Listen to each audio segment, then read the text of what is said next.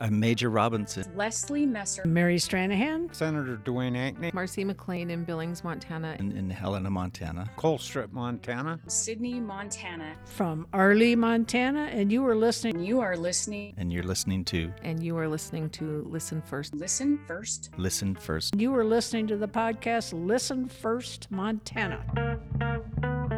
Hi, this is Chantel Schieffer, President and CEO of Leadership Montana. Views and opinions shared by guests of Listen First Montana do not reflect the opinions of all of our alumni or organization. We are a large group with lots of opinions, believe me. If you hear something that makes you uncomfortable, we invite you to listen deeply, listen hard, and listen first.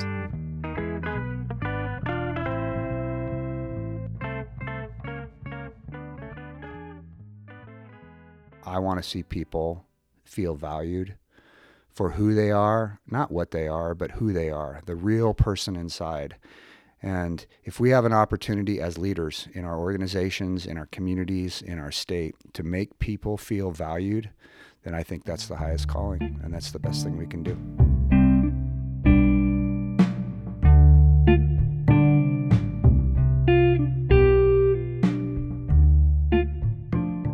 Welcome to Listen First Montana, a podcast of Leadership Montana. I'm Eric Halverson.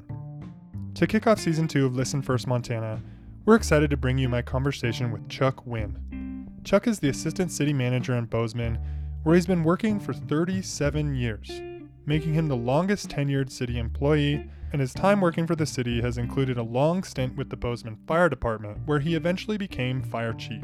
Chuck is a proud grandfather, father, husband, and friend and as you'll hear in this interview, he's a big fan of children's books and the wisdom found within them. Chuck is a graduate of the 2015 Leadership Montana Flagship Program, the 2019 Master's Class, where I was lucky enough to be his classmate, and he is a Gracious Space Certified Trainer. We recorded this show during the Leadership Montana Men's Forum, which offered some great jumping off points for the conversation. Chuck Winn, welcome to the podcast. Good morning, Eric. It's really great to be here. It is bright and early this morning at 7:30. We're watching the sunrise in the Paradise Valley. It's a good day. It I don't there's no place I'd rather be to be honest with you. Chuck, I actually want to start um, because I have got to know you in the master's class a little bit. You're kind of always quoting like the Velveteen Rabbit or Winnie the Pooh, right? So can we just kick the pot off with something from from one of those good sources? Sure. There's a poem that I heard that uh, really kind of defines the person I want to be with what we do with our lives. And um, it's by a poet named Robert Sharpe. And it goes something like this Isn't it strange that princes and kings and clowns that caper in sawdust rings and common people like you and like me are the builders for eternity? And each is given a bag of tools, a shapeless mass, and a book of rules and each must make, ere life is flown, a stumbling block or a stepping stone. And I just think about opportunities we have uh, along our paths in life to reach out a hand to pick somebody up or to use our hand to push somebody down. And, uh, you know, as leaders and as leaders in Montana in this particularly difficult time, um, we have a really opportunity, have a real opportunity to um, um, be the kind of people that Montana needs right now. And, and Leadership Montana is a really big piece of that for me. You know, I, I introduced you as assistant city manager, but in previous conversations that we've had together, I asked you about who you are, and you're quick to reference husband, father, friend, newly a grandpa, not assistant manager. What you do is not who you are. I wonder if you can talk about that. Sure. Um, you know, growing up, I, I had an incredible career in the fire service. I worked 24 years for the Bozeman Fire Department. as a young, a young person, that was who I was. I, th- I thought of myself as a firefighter. And then as you grow up and you get life experiences, um, different things that happen to you take on different importance in your life. And being a husband, being a father, being a friend, and now with the uh, introduction of little Theo James in the world, my daughter's son, I get to be a grandpa and in many ways get an opportunity to redo some of the things and some of the time spent, um, you know, with the important things in life. And man, I just love that little dude. So let's talk about how you've served Montana and the communities that you've lived in. At 20 years old, you thought you wanted to join the Billings Police Department, but ended up at the Bozeman Fire Department and became the youngest firefighter on that team at just 20 years old and then you eventually became fire chief. Tell us about that journey. Sure. Um, growing up, I admire law enforcement. I think it's, um, I always have had a heart to serve and a heart to serve people that, that really needed it the most. And, and I think that's what um, we have an opportunity to do is to be, to show up and to help people when they're having their worst day of their life oftentimes. And so I think a police officer for me was, was um, something that that I wanted to do. And I was going to school at Montana State University. I grew up in Billings and uh, taking uh, social and criminal justice. And, and uh, opportunity came up for a opening on the fire department. And I thought, well, I'm going to take that test because I'll bet you that test is real similar to the test that I'm going to have to take to, uh, you know, get into the police department. So I took the test and I went back home to Billings. I didn't think anything about it, and uh, I get a call and they say, Hey, you did really well. Would you like a job? And as a 20 year old kid uh, who really hadn't ventured far away from home, I, I said to the, to the chief, uh, uh I'm going to have to call you back. I need to talk to my mom. And I just remember that as, um, you know, kind of a defining moment in my life where uh, it was time to start making decisions on my own, but I really wanted to talk to my mom about it first. So she gave me some great advice. She said, Chucky, if you don't like it, you can always go back and be a police officer. And so 24 years later, I retired uh, from the Bozeman Fire Department and had um, the most wonderful career there. Now you're 37 years at the city of Bozeman total, which makes you the longest tenured city employee, right? Yep, I do believe that's correct. You mentioned helping people on one of the hardest days of their life. You you had told me before that you sort of loved the opportunity to help people during their darkest hour. Tell me a little bit more about that, what that means to you to be that person in that moment. Well, I think it's a unique opportunity, and you don't have to be in the fire service or a police officer to do that. We all have an opportunity. We see need all around us, and our response to that, I think, in many ways defines who we are. And uh, there's uh, a number of ways to get involved and make this world a, a, a better place. And I think police and, and fire do that, but so does the uh, all of the other services of government. I mean, what a blessing to wake up in the morning, turn on your faucet, have fresh drinking water, and then be able to watch it go down the drain, knowing that it's being treated, uh, you know, before it it gets discharged. And all of the services of local government, I believe that's the closest we are to the community and that's that's that's the service that local government provides so for me it's been an honor and a blessing to be able to work in that environment um, in in Bozeman Montana and you still so drawn to service I'm just curious like after 24 years with the fire department why continue working for the city I don't think it's corny or or campy to to um, say that uh, that that service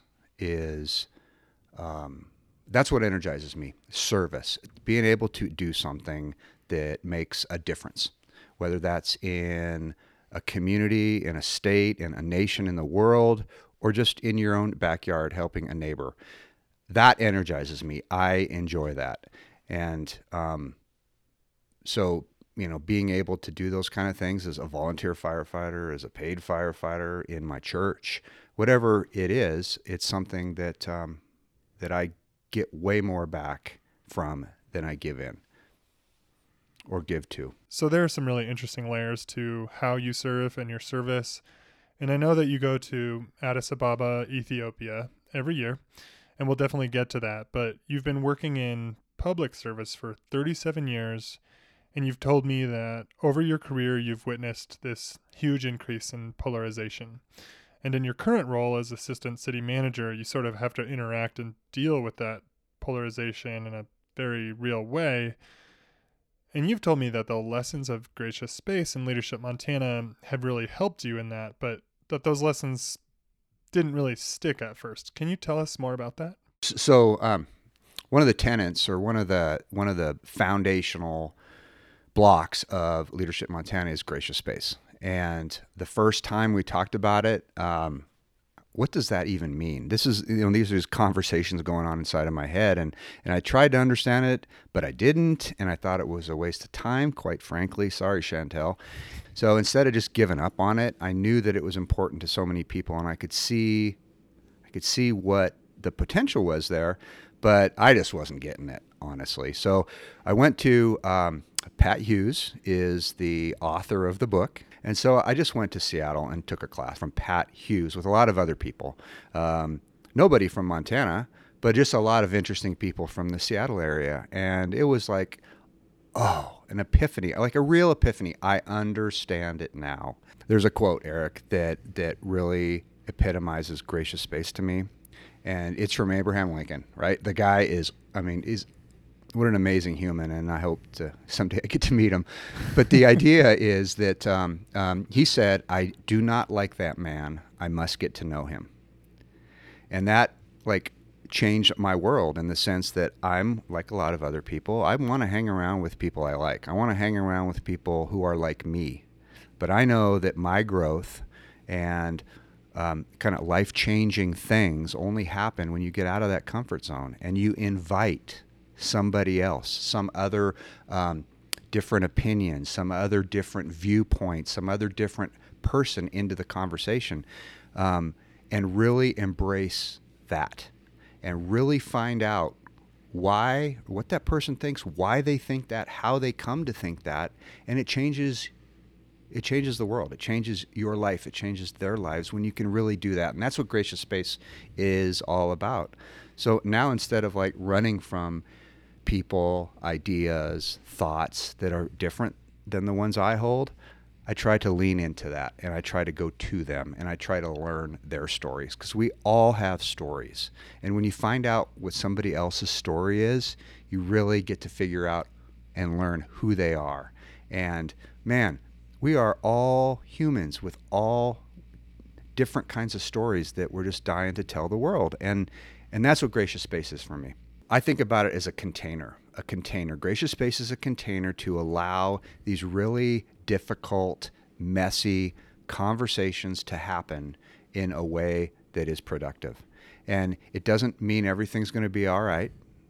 It doesn't mean that that everything will go perfect all the time, but what it means is that you can really get down to the important issues in a way that includes all voices. I'm just so curious about that juncture, though, where you were looking at your experience with Gracious Space and said, oh, this has been kind of wooey and I just haven't, haven't really gotten it.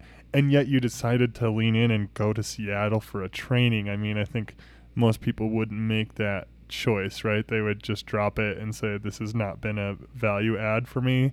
So, what was it that compelled you to go? There must have been something calling. Sure. I was um, dealing with this one particularly contentious issue in our community, and, and we're trying to figure out how to how to kind of work through it in a consensus sort of way. And so I asked my boss at the time. I said, um, "Who should we get together to talk about this?" And and um, Dennis Taylor, he told me Chuck, think of who you least want there and make that your first call. And it was like, wow, no way. and it's like, yes way. And, and, uh, that's the leaning into the things that are hard and that are, are difficult.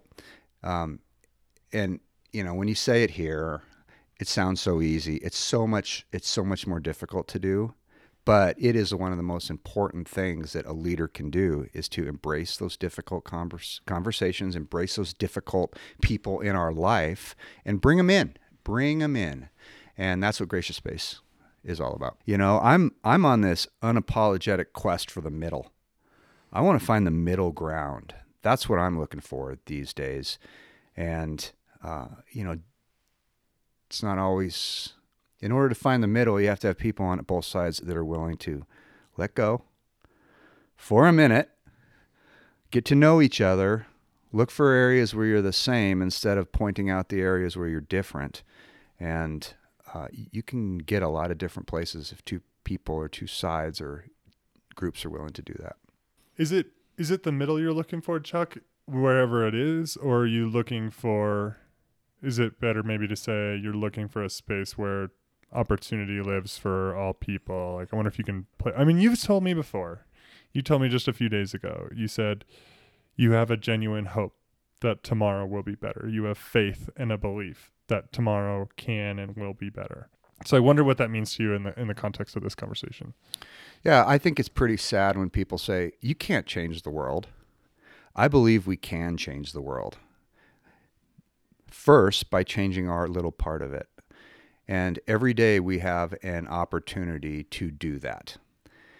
And, um, you know, even a word like justice means different things to different people. Mm-hmm. And we have a hard time agreeing on these terms because what this person over here says, I want justice, which is the exact opposite of what the person on the other side thinks justice is. So when I say the middle, um, you know, a tool that I use a lot when we do these kinds of um, things that uh, uh, uh, try to find compromise are word clouds. And so if you start a conversation by, um, what does this mean to you this particular item whatever it is what does this what does this mean to you or what do you value about this particular um, topic or this particular conversation and then you write these down and you realize when you put them together in a word cloud that we're more alike than we're different. Hmm. We all want a better world for um, you know our children. We all want better, more authentic r- relationships. Now there are a few bad actors out there who really don't want that, but but the the people I know and and the Montanans I know, that's what they really want. And so if you can agree that you have a lot in common to start the conversation, you've already made a little movement toward a compromise and a collaboration toward that's the middle I'm looking for. Not compromise on your values or belief, but a embracing our commonality and embracing the va- the shared values that we have. So, do you think you were sort of um, prior to Leadership Montana and your training in Gracious Space? Do you think in your work in the city you were you were looking for that, even trying to work towards that, but maybe you were just like sort of in a boat without oars, and then you came to Leadership Montana, and you're like, oh, this would be this would be easier if I had something to paddle with. Yeah, um, I've been fortunate to have a number of great mentors in my life. Mm-hmm. So at least I was in a boat. To use your analogy, um, maybe I'm paddling in a circle, but I think for me, Leadership Montana was the rudder that that mm-hmm. that mm. I could use to steer more precisely uh, these efforts to build consensus, to build commonality, to build and embrace a set of shared values.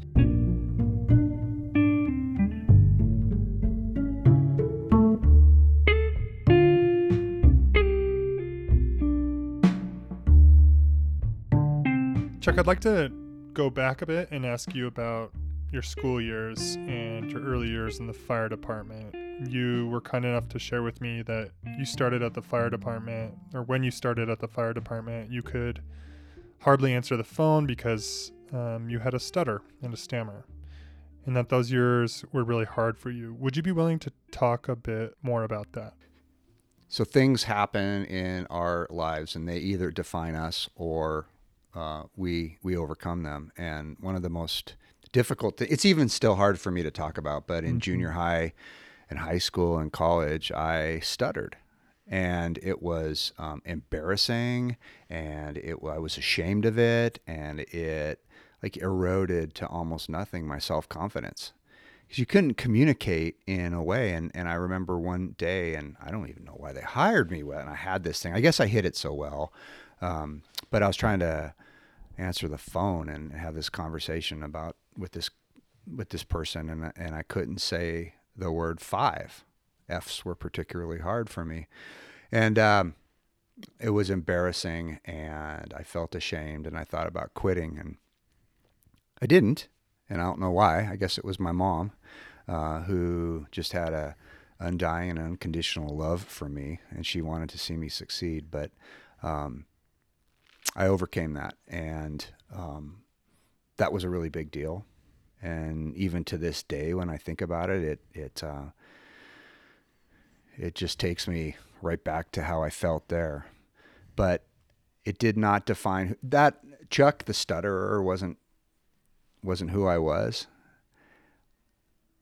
And um, but that you know, I things happen to me where uh, um, I I get knocked down off the pedestal a lot, which for me is good because the pedestal is not a place to live your life.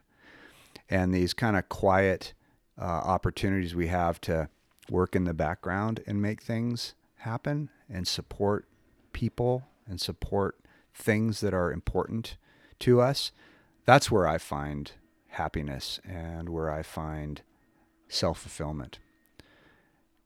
And that's why I go to Africa. I've been to Ethiopia three times, and we work with this incredible group called Elevate Orphan. And there are millions of orphans in Ethiopia.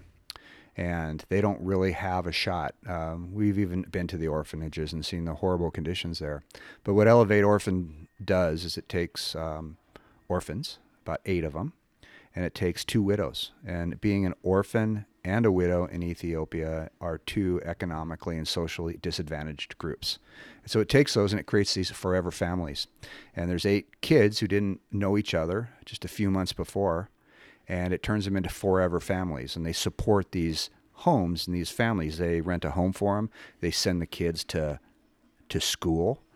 And in Ethiopia, if you want to um, uh, have a chance at a better life in the country, you need to learn English, and these secondary schools are taught in English. So we go there and uh, have conversational English um, and write on the on the blackboards, and we just spend this incredible time together with these kids, and it just gets me out of my, you know, if I ever have a pity party, I just think about what um, what's going on in the world around us, and uh, that's just an incredible opportunity for me to get out of myself and go and um, see what's really going on in the rest of the world. And you know, it's hard, Eric, in a way, to look out this this window and see this beautiful sunrise and these mountains and the lakes. And it's not something to be ashamed with, but it is a gift. And always remember and never forget that. Um, this is a gift and we're a privileged people and we need to uh, i need to remember that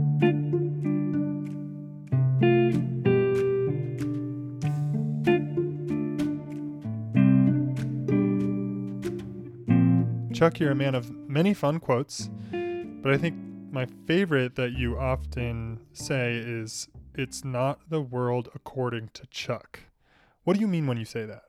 I've hoped I've never been arrogant or conceited, although I know I probably have been. Uh, I try really hard to understand now that um, just because I think something's one way doesn't mean that it is, or because I want something to happen a certain way, it doesn't mean it has to, or even that's the best way.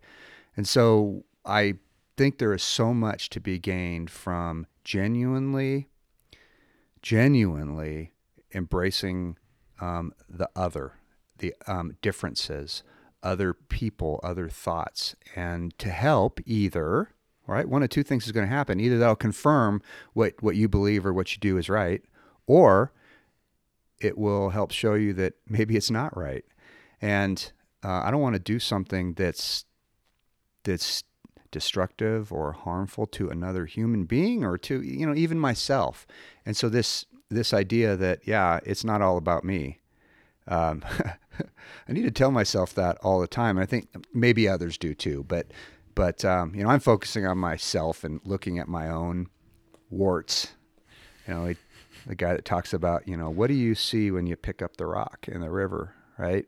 Beautiful river, beautiful rock, but underneath it's all these squirly, squealy, you know, buggy things, right? And that's that's that they're there and they make the river um, uh, uh, come to life. But man, you don't like looking at that stuff, and I think that's true when I open up myself and look what's in my life, and and uh, I would just say, Eric, that I'm a work in progress. I think we all are a work in progress. And I don't think I've arrived yet, and I can stop working on me. There's a lot of work to do, um, and and uh, you know, but hey, it's all part of um, it's all part of life. I want to follow up on that question and ask: Is is humility a core value for you? And that's a great question. If I said humility is a core value for me, wouldn't I be a little arrogant? I think in the sense that that um, humility is important to me, um, but I definitely don't have it figured out, and I have not mastered it. But yes, it's it's it's one of the most important things. I do have a workaround for your humility comment, which is that humility is not one of my four co- five core values either, but curiosity is, and I think that curiosity is like the verb form of humility. It's how we operationalize humility. Would you say you feel the same? Okay, that now that's that's a totally cool way to look at it. I've always thought that I've never wanted to be one of those person that like wore their core values like a t-shirt, right? Like like I care about this and I care about that and this is important to me and then the first thing people do is say, "Well, you're not acting like that. Why are you out there, you know, espousing this this this value or this thing that's important to you?"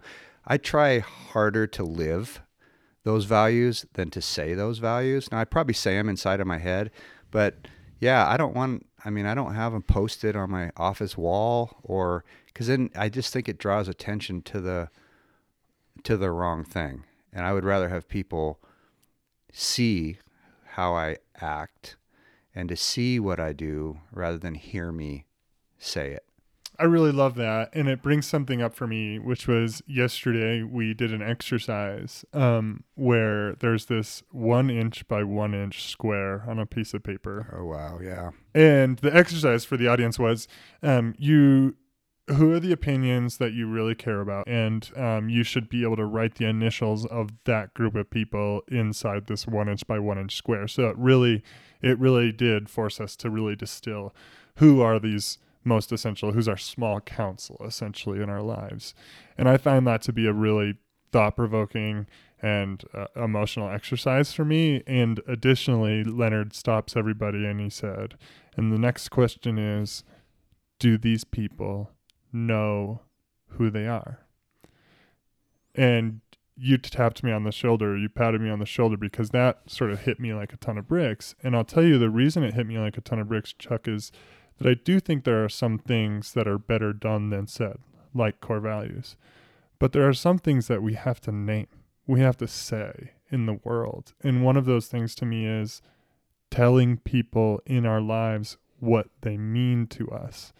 And um, I just wonder, like, in your journey as a father and a friend, is that a part of your way of connecting with the people that you love most is making sure you say out loud things like that?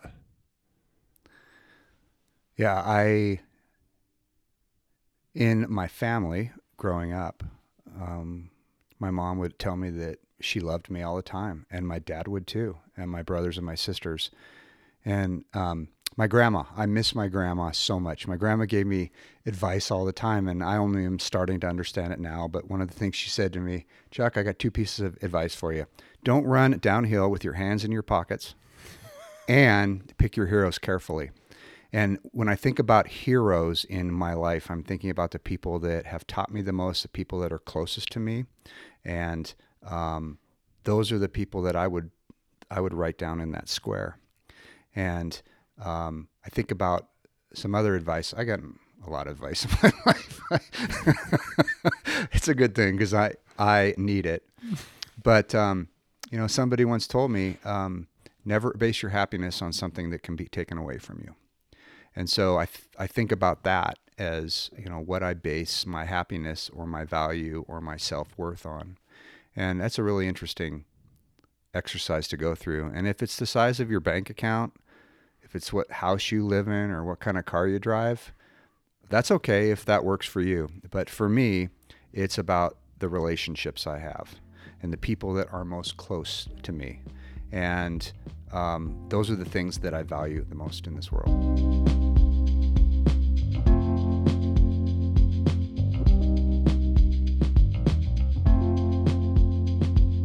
Chuck, I like to invite guests um, to tell a story, any story of their choosing, from their own life. Do you have a story that you'd like to share? All the bumps and bruises that we have uh, along our path make us who we are. And they either define us or we overcome them. And uh, for me, growing up with a stutter and a stammer and a redhead kid and acne and the whole bit, um, and I was not in a really great place growing up. And um, my mom had this um, had this picture frame, and in it, um, it had a quote from the Velveteen Rabbit, and to me, that's a story that I tell myself a lot, and it's about it's about being real. And so there's so much phoniness in our world right now, but the story goes something like this, and it's a it's a rabbit and a toy horse, and they're talking. And I read a lot of children's books because I really don't understand big people's books, but there there's a lot of wisdom in children's books. And um, this this toy horse and this toy rabbit are talking, and and um, the rabbit asks the horse, "What is real? You know, what is real?" Is real mean having things that buzz inside of you and a stick out handle? Real isn't how you were made, said the skin horse. It's a thing that happens to you. When a child loves you, not just to play with, but really loves you, then you become real. Does it hurt? asked the rabbit. Sometimes, said the skin horse, for he was always truthful. That's why it doesn't happen to those with sharp edges or have to be carefully kept. Does it happen all at once, like being wound up?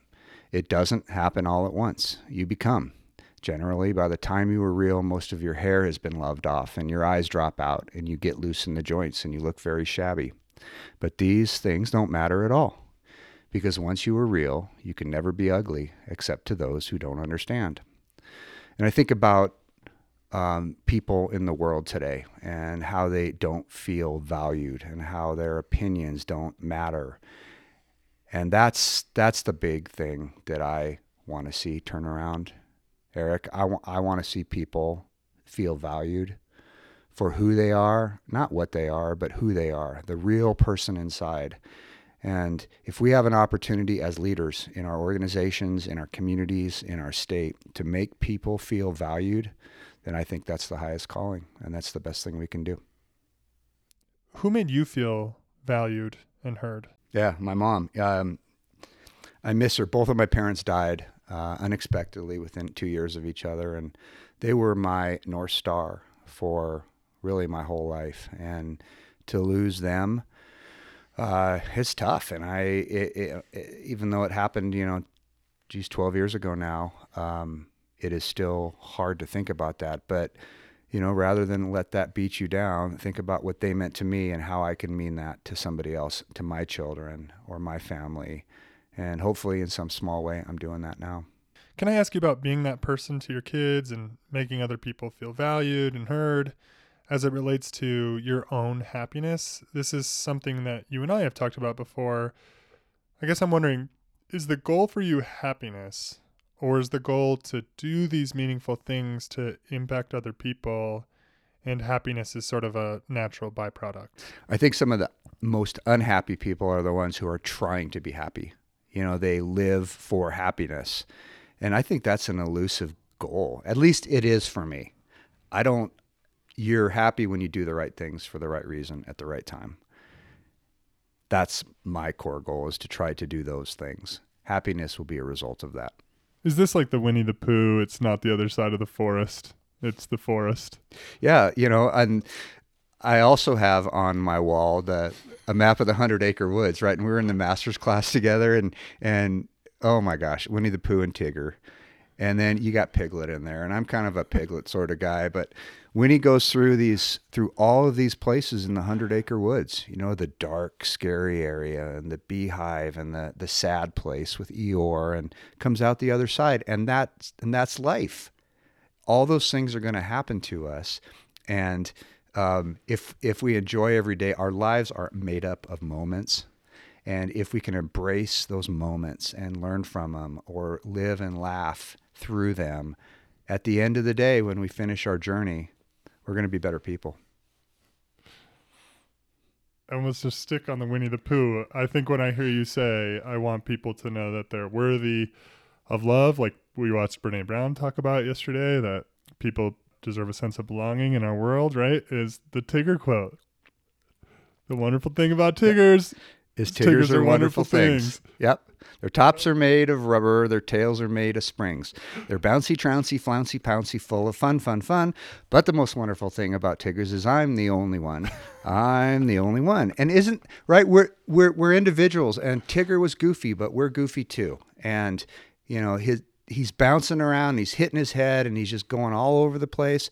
But he's authentic, he's real, and so are we. And don't hide, don't hide our warts and and and our shames and our scars. You know, embrace them and remember, remember what we went through to get those, and uh, uh, we're gonna be we're gonna be in a better place.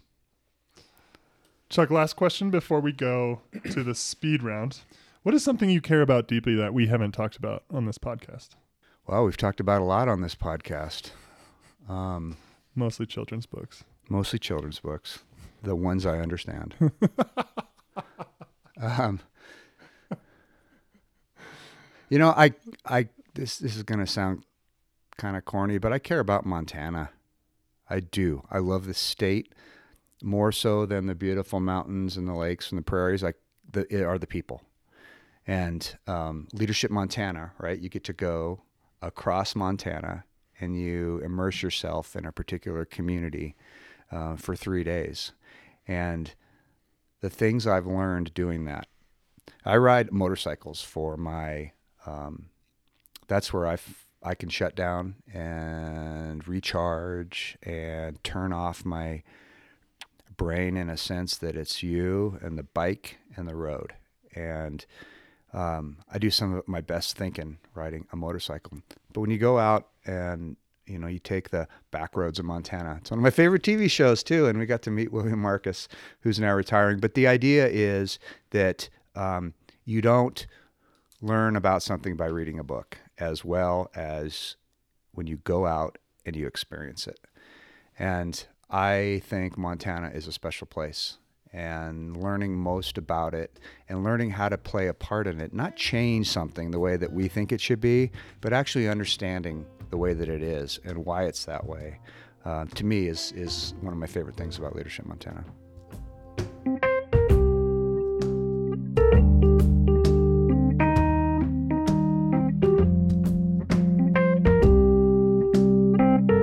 Okay, you ready for the Lightning round? Yeah, probably not, but go ahead. Your favorite thing about being a grandpa?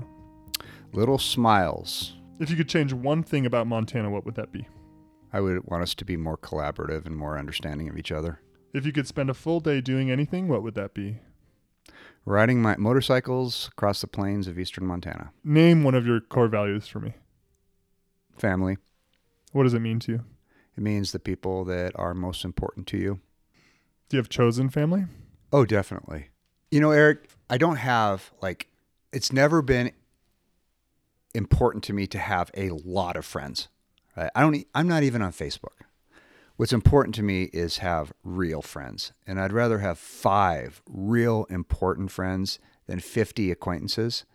And so when I think about who's important in my life and who I think about family, I think of, you know, in the the chosen family it's it it's some of my best friends because mm-hmm. you can have them over to your house and their family.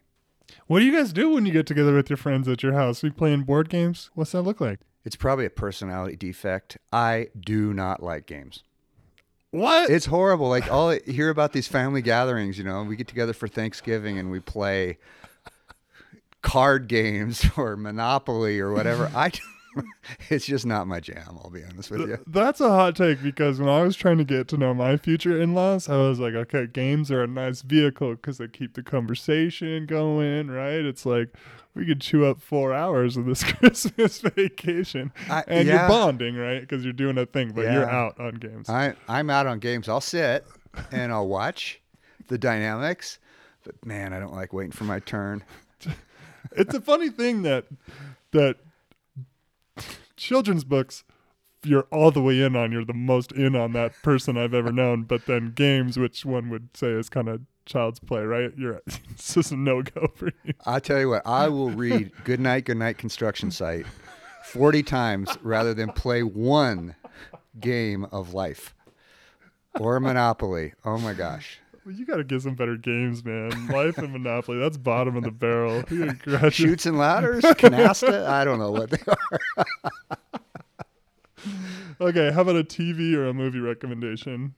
It's got to be Ted Lasso. Ted Lasso. It's got to be. Oh, I mean, what an amazing show. Book recommendation. Uh, I'm reading The Splendid and the Vile right now. Hmm. It's about Winston Churchill um, during World War II. Amazing. What's a habit or a routine that you've developed that's improved your life? I started running again, hmm. and uh, I used to run, and then I gave up, and um, I started again, and it's been it's been really great. Okay, tell me about your favorite food. You could have one meal. All right, this is gonna really tell you who I am. It would be meatloaf and mashed potatoes. Heck yeah! Oh my gosh, with uh, peas. So my wife tells me I'm going to fit right in at the nursing home because I'm already loving that right now. Bring it on. I'm ready. Tell me about the funnest adventure you've been on recently. Most fun adventure. Oh, so um, yeah, it was a uh, adventure motorcycle ride. So they're the big off-road bikes um, down in Nevada and Southern California, and uh, we got to go through these places that I'd read about in books, gold ghost towns, Cerro Gordo. If you watch YouTube, got to drive up there and Goldfield and Tonopah, and it was just like a um, uh, a trip back in time. Um, and yeah, I loved it. What's your definition of leadership? Doing the right thing at the right time for the right reasons. Chuck Winn, thank you so much for coming on the podcast. Eric, thanks for having me, man.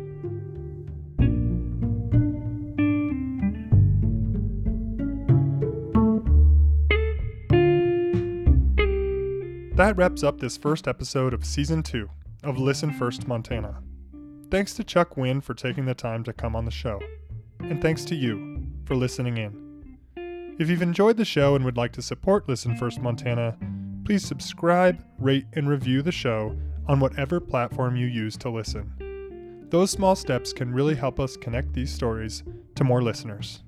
Our intro song is a rendition of the Montana State song by Scott Gudger, and our other music is from Blue Dot Sessions. We'll see you in two weeks with our next episode. Until then, I'm Eric Halverson, and thanks for listening to Listen First, Montana.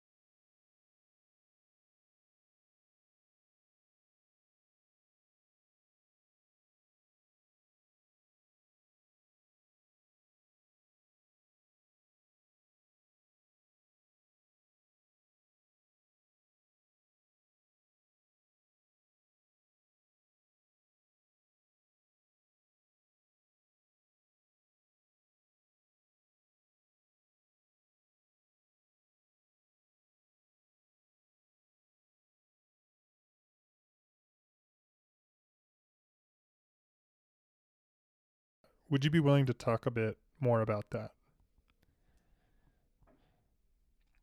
Chuck, you're a man of fun quotes, but I think my Chuck, you're a man of many fun quotes, but I think my favorite that you often say is it's not the world according to Chuck. What do you mean when you say that?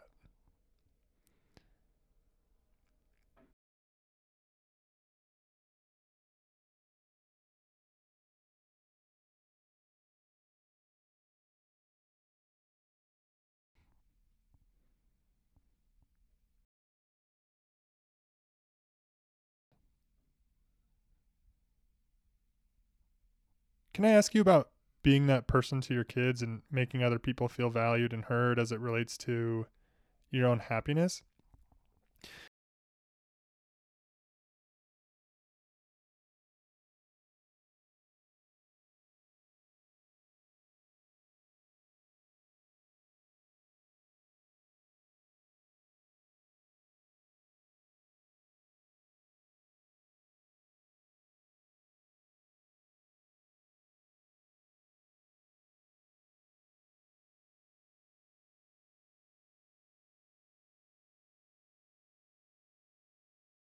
Welcome to Listen First Montana, a podcast of Leadership Montana. I'm Eric Halverson.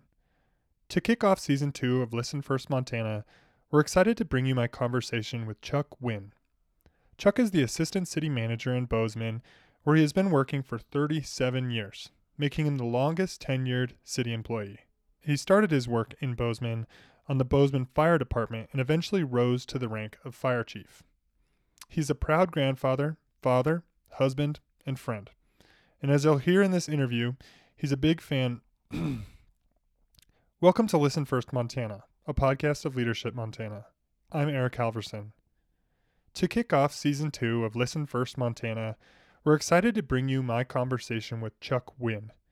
Chuck is the assistant city manager in Bozeman, where he's been working for 37 years, making him the longest tenured city employee. He started his work off in Bozeman he started his work in Bozeman on the Bozeman Fire Department and eventually rose to the rank of fire chief before going to work. to kick off, welcome to Listen First Montana, a podcast of Leadership Montana. I'm Eric Halverson. To kick off season two of Listen First Montana, we're excited to bring you my conversation with Chuck Wynn. Chuck is the assistant city manager in Bozeman where he's been working for 37 years, making him the longest tenured city employee. His time at this, uh, his time in, his time working for the city of Bozeman has included starting off at just 20 years old as a fire as a